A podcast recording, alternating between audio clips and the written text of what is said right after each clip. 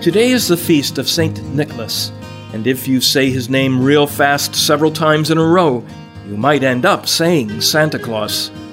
Hello, I'm Father James Kubicki, and you can see from this little example that the Christmas figure of Santa Claus actually comes from the saintly bishop of the 4th century who participated in the Council of Nicaea, from which we've received the creed we recite every Sunday.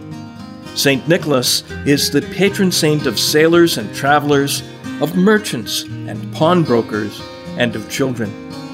With that in mind, let's pray in a special way today for the children of the world, asking that those who are suffering in any way, who have been abandoned or neglected or hurt or abused, may find the love and protection they need. At Midnight Mass on Christmas 2008, Pope Benedict said that in every child we see something of the Christ child. May that be so. May that be the way people see children, not as disposable inconveniences that get in the way of one's lifestyle, and not as objects to be used. May they be seen as precious, because Jesus himself became a little one like them.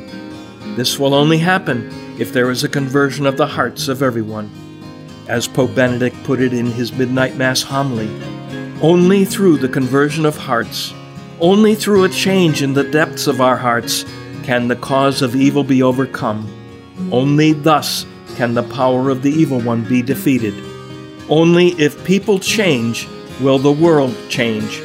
And in order to change, people need the light that comes from God, the light which so unexpectedly entered into our night.